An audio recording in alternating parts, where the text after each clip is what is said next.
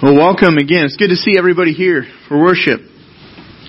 We are two weeks into this uh, series called The Sweet Life, and today we're looking at peace. What what brings peace and harmony? And that's something I think that we we all want is peace and harmony. Uh, got a question for you. Do we have any Dodgers fans? Okay. I come in peace. I'm a Giants fan, but I, I come in peace, and uh, and you're you're all about to you know pretty soon probably clinch the division, right? Okay.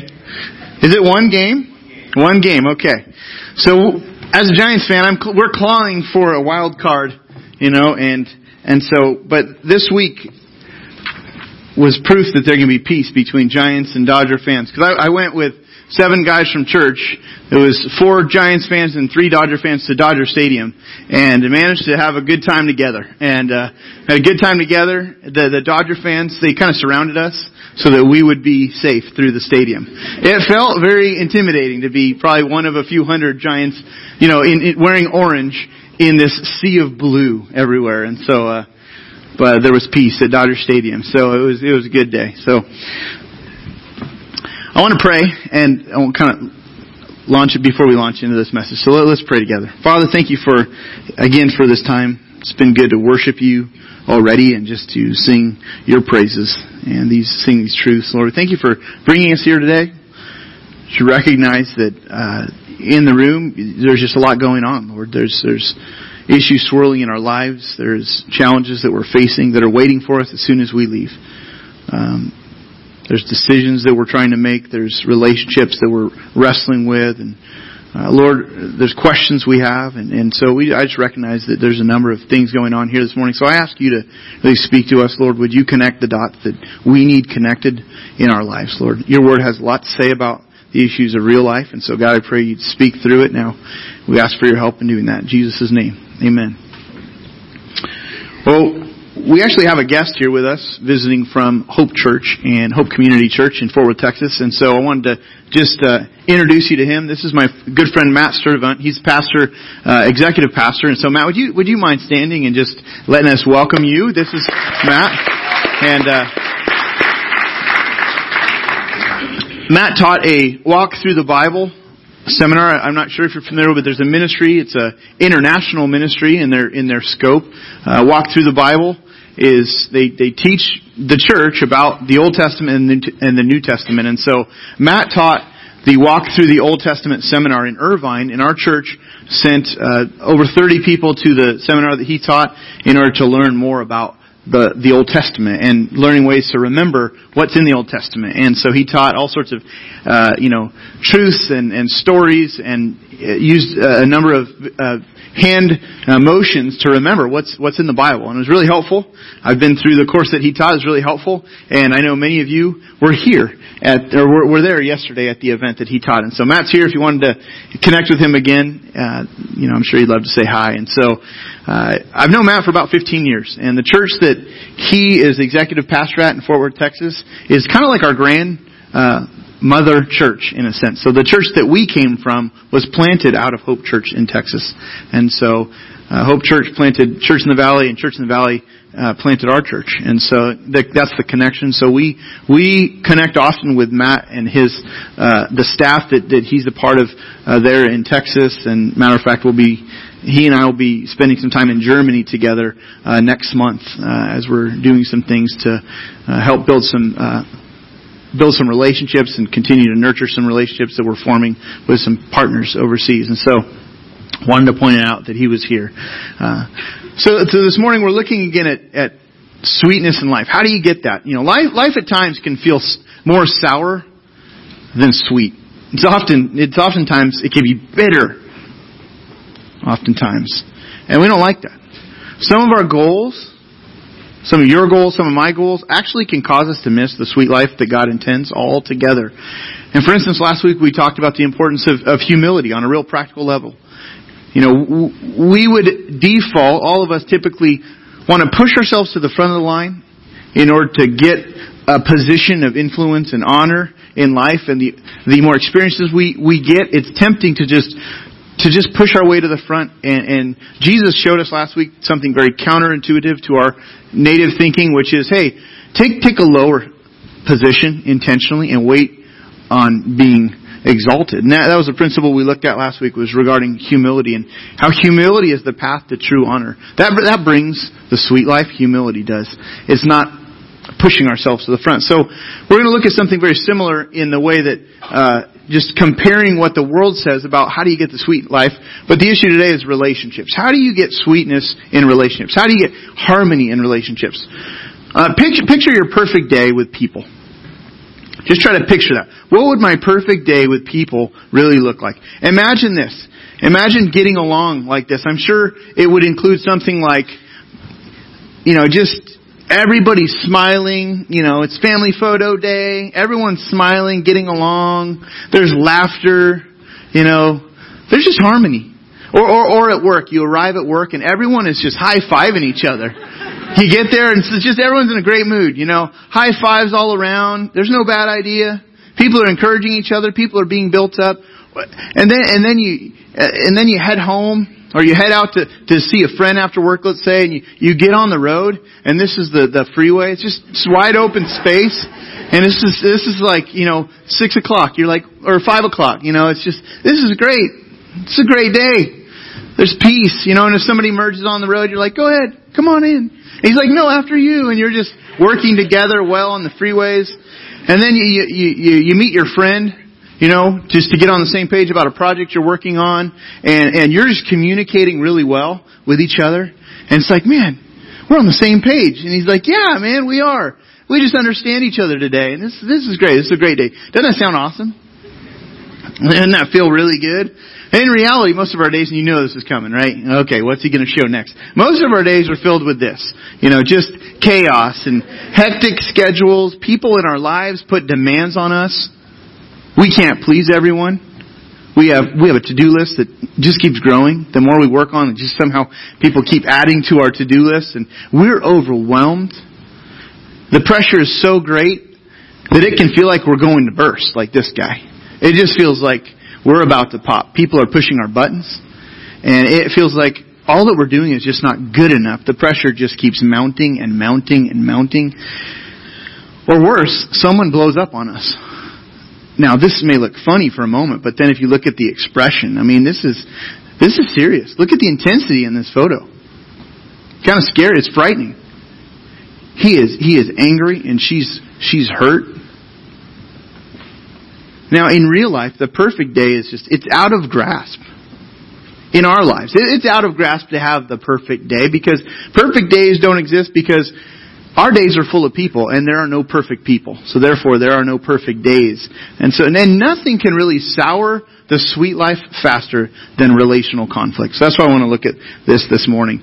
When you take out your listening guide, looks like this. It's in your, it's in your program and I encourage you to follow along on the listening guide. The Bible reminds us of this that conflict is the major threat to peace and harmony. Conflict is the major threat to our peace and harmony. James 4 verses 1 and 2 begins with a rhetorical question. Here's the beginning of James 4 verses 1 and 2. It says, What causes quarrels and fights among you? Is it not that your passions are at war within you? This, this is the reason. There's some passions, there's some things that we really want. Okay? that are battling inside of us. Verse 2, you desire and you don't have. You're not getting all that we really want. And so, he says, it goes so far that, you know, he says, so you murder. You covet. You cannot obtain, so you fight and you quarrel. You know, there, there's conflict. Conflict is coming from blocked goals in our life.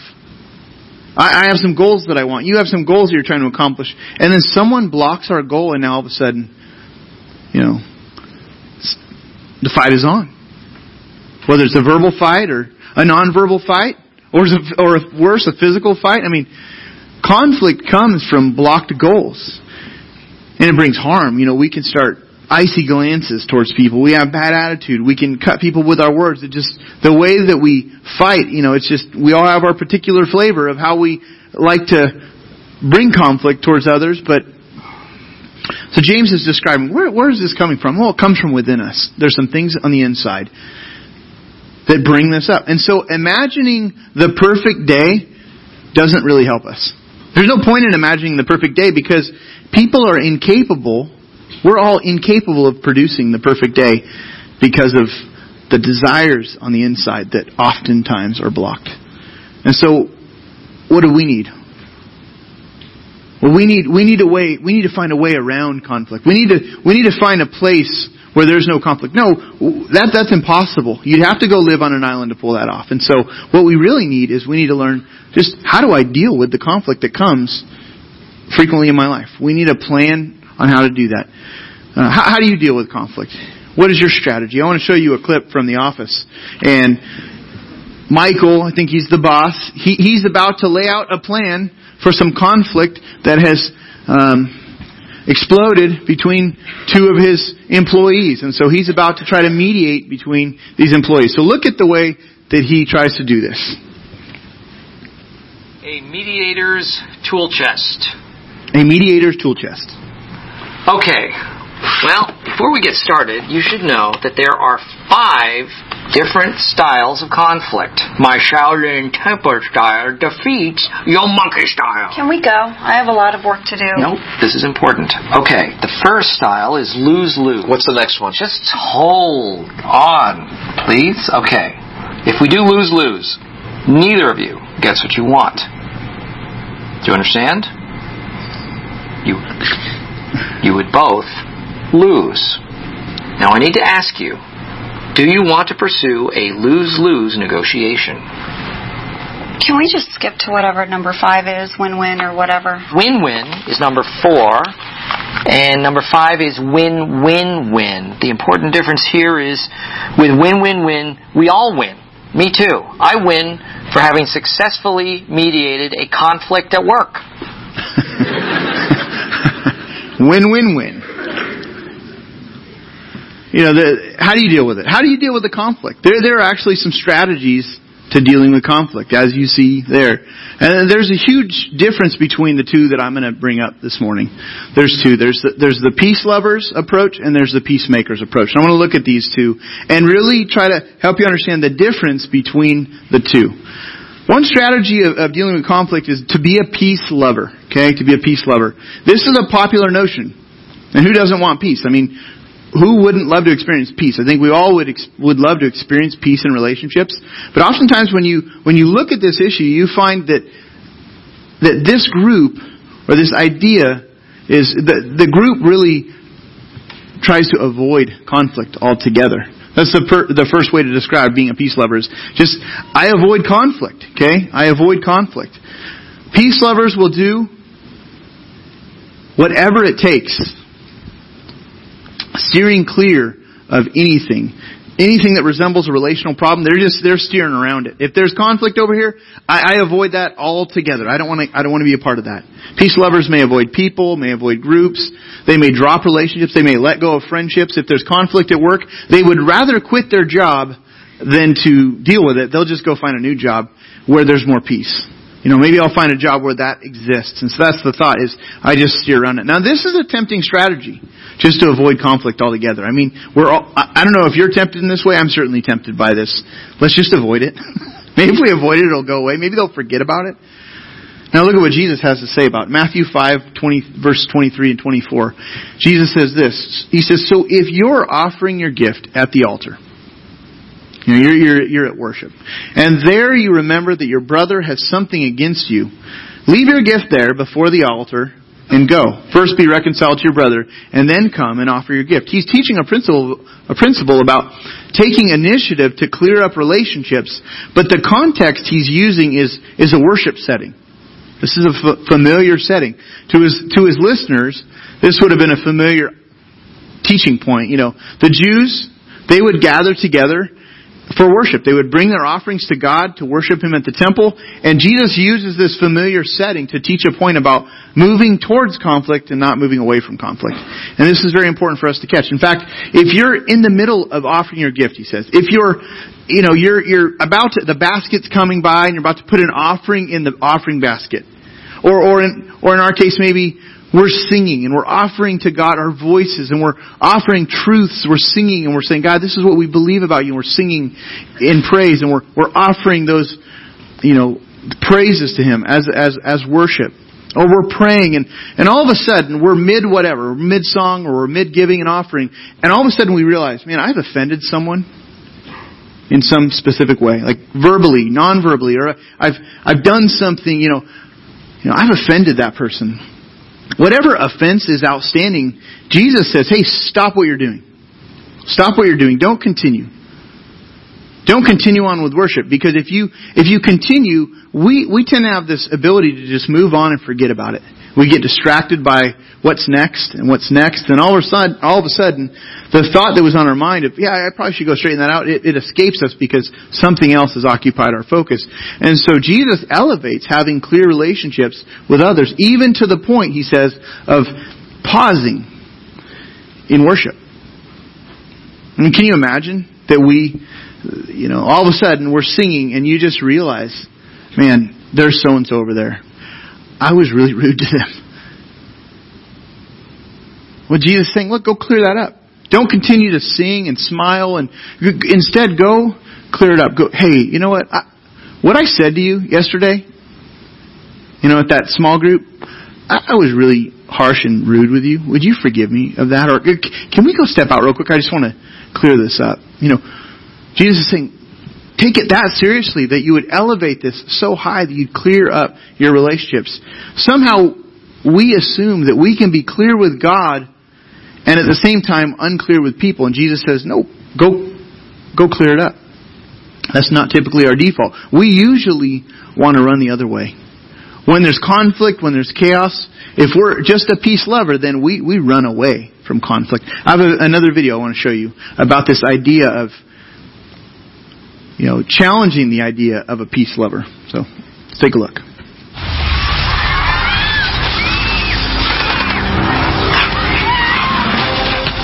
There are a few who move toward the sounds of chaos. Ready to respond at a moment's notice.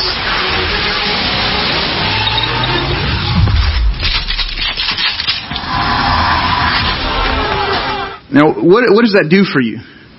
And think about your relationships. There's conflict. Like you open the door to your bedroom, and then there's there's there's conflict, and you're like, what do I do? What do I do?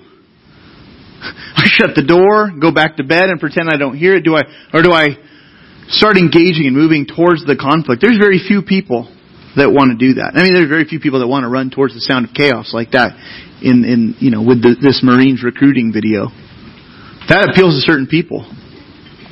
Very few of us are really willing to move towards it and to just say, hey, this is so important. So Matthew 5, 23 and 24 is about when we cause the problem. Whenever we cause the problem, and God shows that we've caused the problem, we take initiative. What about when someone else is the source of the conflict? What about when someone else has offended you? Jesus speaks to that as well.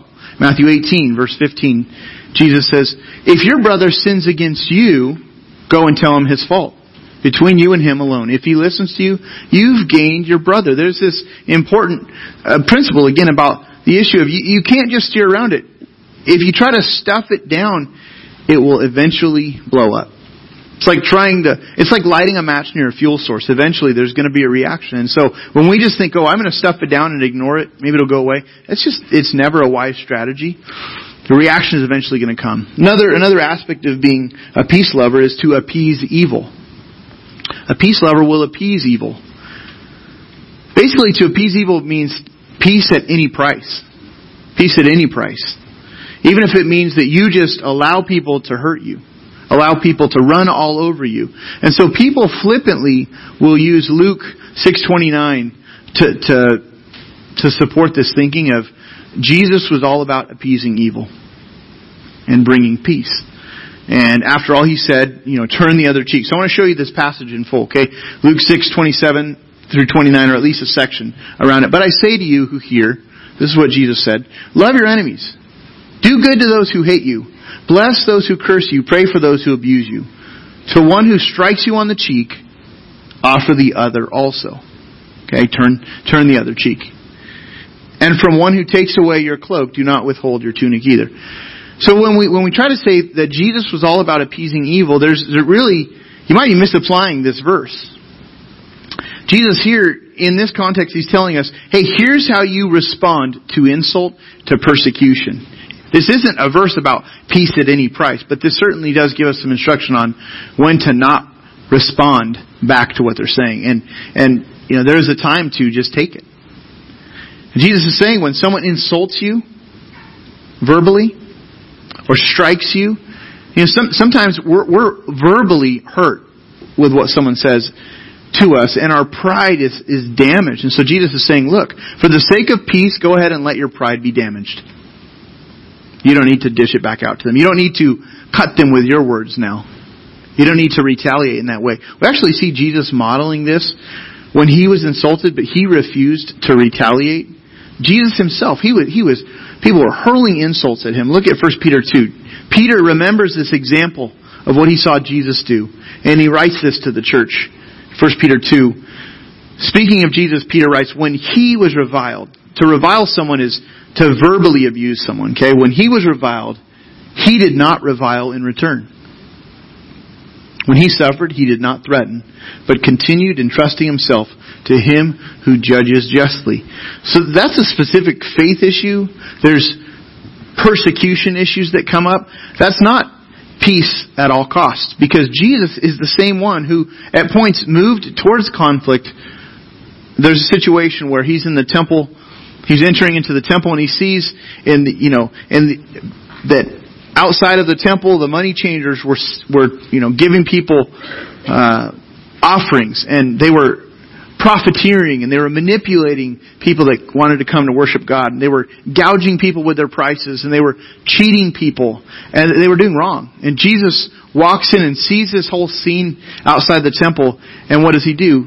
He, he's, he's fed up with it. So what he does is he goes and he turns over their tables.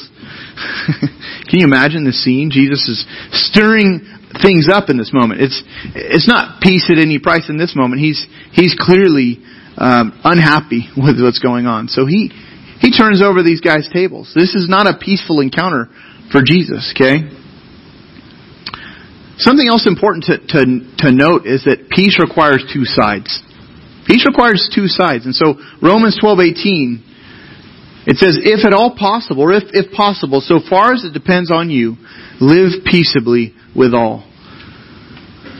Sometimes we do all we can on our end in order to clear up an offense or to get on the same page, but sometimes it's just not possible because the other person is, you know, refusing to clear up the offense with you. And you, you, you could say, hey, look, I, I'm really sorry for what I did. And you might, you might realize, I did wrong here, and I, I owe this person a sincere and genuine apology. I need to own what I said and, and call it what it is and ask them to forgive me, and you could go through the whole process, and they may say, you know, I'm still offended at you. And Paul's saying, look, if at all possible, you do what you can with everything within your power. So we do all we can. And but, but here's the, the point on all these verses.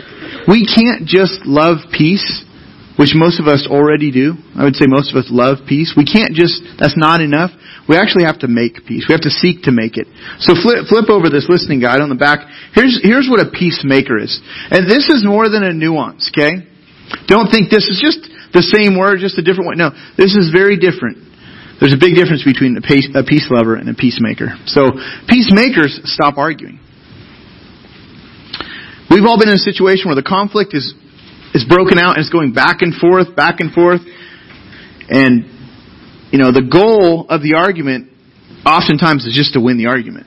Whether it's with a friend, a coworker, a spouse, a family member. If once we're heated and in that argument, and exchanging words, you know, so often we stop listening to what the other person is actually saying. We just, and as long as we go back and forth, the conflict just keeps escalating. And so scripture just says, hey, stop arguing. Proverbs talks about this. In many places we find this issue of, of how to deal with conflict.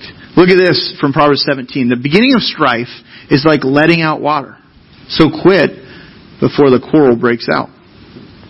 Starting or continuing a quarrel may seem just like a minor, you know, like a small matter, but oftentimes it grows beyond our control, just like a crack that would form on a dam eventually leads to just devastation below. You know, that, that, that dam is there for a purpose to prevent flooding and prevent problems. And so, you know, the dam oftentimes is our mouth. And if we'll just decide, I'm not going to say the things that I that I that I'm feeling right now, the things that I want to say right now. If we'll just settle it and begin to process. Okay, how how can I stop this argument? The best thing to do in Proverbs is to not start the argument, to just before it starts, the beginning of it. It says the beginning of strife. The beginning, this word in Hebrew has to do with the breakthrough point. The point that everything begins to break through is once once it starts. And so if I can stop it from starting, uh, that can go a long way. You know, sometimes it's just choosing to be gracious. Sometimes it's choosing to forgive the person from the heart before I get engaged in this argument. But that can go a long way. Once it's on our face, oftentimes the fight is on. Proverbs 12, verse 16. The vexation of a fool is known at once. Sometimes it just, you see it on my face. But the prudent ignores an insult. Dropping a matter is, is sometimes the best thing you can do, just to drop it. Because once it shows up on our face, the fight is on often. The other person may take that bait. Maybe the nonverbal cue is enough to where that starts the fight. So learning to just, how can I, how can I not take this and take, take offense to this? What can I do to let this go? Another aspect of being a peacemaker is to, is to, I'm going to change this. Look at my part of the problem. It says their part of the problem, but look at my part of the problem. So change this in your listening guide. I was throwing people off last service. look at, look at my part of the problem. What is it that I did to contribute to this problem here? There's so much conflict that comes our way when we're constantly consumed with what they're doing and with what they're not doing. And when we're focused on them, we end up losing sight of our own problems, our own sin, our own faults. We don't, we don't see how we contributed to the conflict. We're naturally too fixated on the other person's part of the problem. And this is what Jesus calls out in Matthew 7. Jesus it gives this great, you know, picture that he draws. Why do you see the speck that is in your brother's eye? He says. He asks. You see the speck in your brother's eye, but you do not notice the log that is in your own eye. We see this tiny little sawdust speck and we got this beam, this plank coming out of our, our eye. Or how can you say to your brother, hey, let me take the speck out of your eye when there's this log in your own eye? Jesus says, you hypocrite. First, take the log out of your own eye. First, basically, look at your part of the problem, and then you will see clearly to take the speck out of your brother's eye. The exaggeration in his teaching, it just highlights how we fixate on other people's part of the problem. And the more we do that, the more blinded we are to our own. And so, first thing, look, look at what did I do in this conflict? What's my part of the problem? How did I contribute? What did I say specifically? What specifically have how how I specifically worked to uh, escalate this or to, continue this problem? This, this sets us up for another mark of a peacemaker. They listen. They listen to what the other person's saying. They listen to them. When someone comes and there's tension between the two of you, whether they're trying to clear something up with you or you need to clear it up with them, if, if you just sense the tension is mounting, if you will listen and stop talking, if I do that, we can have, we can make peace so much faster if I will just decide, I need to stop. I need to stop and I need to listen. I need because when I listen, then I can begin to understand what the other person is saying. Now, backing up in verse in uh, verse one from the same chapter where he, he says, you know, take the log out of your eye before you try to remove the speck from your brothers. Jesus says this in verse one of that same chapter, and these are connected ideas. Jesus says, "Judge not, that you be not judged, for with the judgment you pronounce, you will be judged." And with the measure you use, it will be measured to you. At, at first glance, you look at that, and it seems like he's saying, don't ever judge. Right? It seems like he's saying, don't ever judge. But that's actually not a universal principle that you find in the, in, in the Bible. In fact, other places in the Bible, the church is actually told at points there's an appropriate time to judge a matter. However, you know, Jesus is making a practical observation here about the way that we relate to each other and, the way it affects the relationships. Especially in light of verses 3 through verse 5, Jesus is saying, don't judge first. If you think about what he's saying in verses 3 through 5, he's not saying don't ever judge, he's saying don't judge first. Judge not. Because if you look later, he says, first take the, the, the log out of your own eye, and then you'll see clearly. There's there's times to to have a clearing up relationship where you may need to say, yeah, look, I I I really did wrong here, and would you forgive me for these harsh words and these harsh things? And then they say, hey, what what about what I did? You know, if you're honest, if I'm honest, yeah, this was hurtful to hear you say this. But again, it's it, so many times it's about the order. We so quickly want to judge first and not really listen. And there's really a better way to respond to people. In fact, it always works best if we start with identifying with them. Here's a uh, here's a paradigm called the response paradigm by by Pastor Harold Bullock. And and he says if we'll start with identifying with people and supporting them and then beginning to clarify like man I, I really know how you're feeling right now I, I've I've I've actually been frustrated just like this. This has happened to me before. I've been in your shoes, and um, and I, and beginning to support them. And I, I'm really sorry what you're going through. That, that's got to be hard. I mean, genuinely, I, I really am sorry. Then beginning to clarify, to, so that you can really understand the situation. What is it that that happened between the two of us? What, tell me from your perspective. What what did you hear me saying? And you're clarifying. Oh, oh, wow, you heard, okay, you heard me say that. What, what else did you hear me saying? You know, just asking questions and then eventually you're probing, you're trying to get a little deeper, make sure you're on the same page with that person. You know, and then sometimes there's a, there's a time and a place to actually instruct and to judge, but it comes, it comes later. The point here is that you don't judge first. You don't rush to judgment and say, hey, you screwed up. You know, you're, you're, you're the problem here. That's a judgment on them. What you should have done was this. That's instruction. But that's that's what Jesus um, really is trying to help us see here is uh, th- there's a lot of there's a lot that we bring into the mix, and so that's why he says take take the log out of your own eye. Start there. Identify what you've done. Bring that to them. Own that then begin to ask questions from there. We can begin to ask question, questions and, and really delay the, the need sometimes to even move to that point of judgment. Because it could be we we worked through a problem with another person. We realized wow I was totally at fault here. I thought they I, I thought this was at least 25% them and then we walked through the process and we realized wow this was really all my fault. I'm really sorry. Would you would you forgive me? In in summary when conflict erupts what we're saying here is the sweet life comes by pursuing peace. It's more than just loving it. We have to pursue it. We want to be peacemakers. Here's what the psalmist wrote. What man is there who desires life and loves many days that he may see good? Now, who, who doesn't want the sweet life? You want that? Keep your tongue from evil and your lips from speaking deceit. Turn away from evil and do good. Seek peace and pursue it. This is aggressive.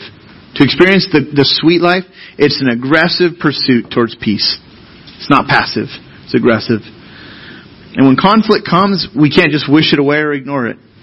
And this wasn't just a message to get you feeling better about relationships, but really to point us towards the truth of God's Word and some principles that if we'll implement these into our lives as we leave today, or as we're maybe approaching our relationships, that we actually have some steps that we can put into action.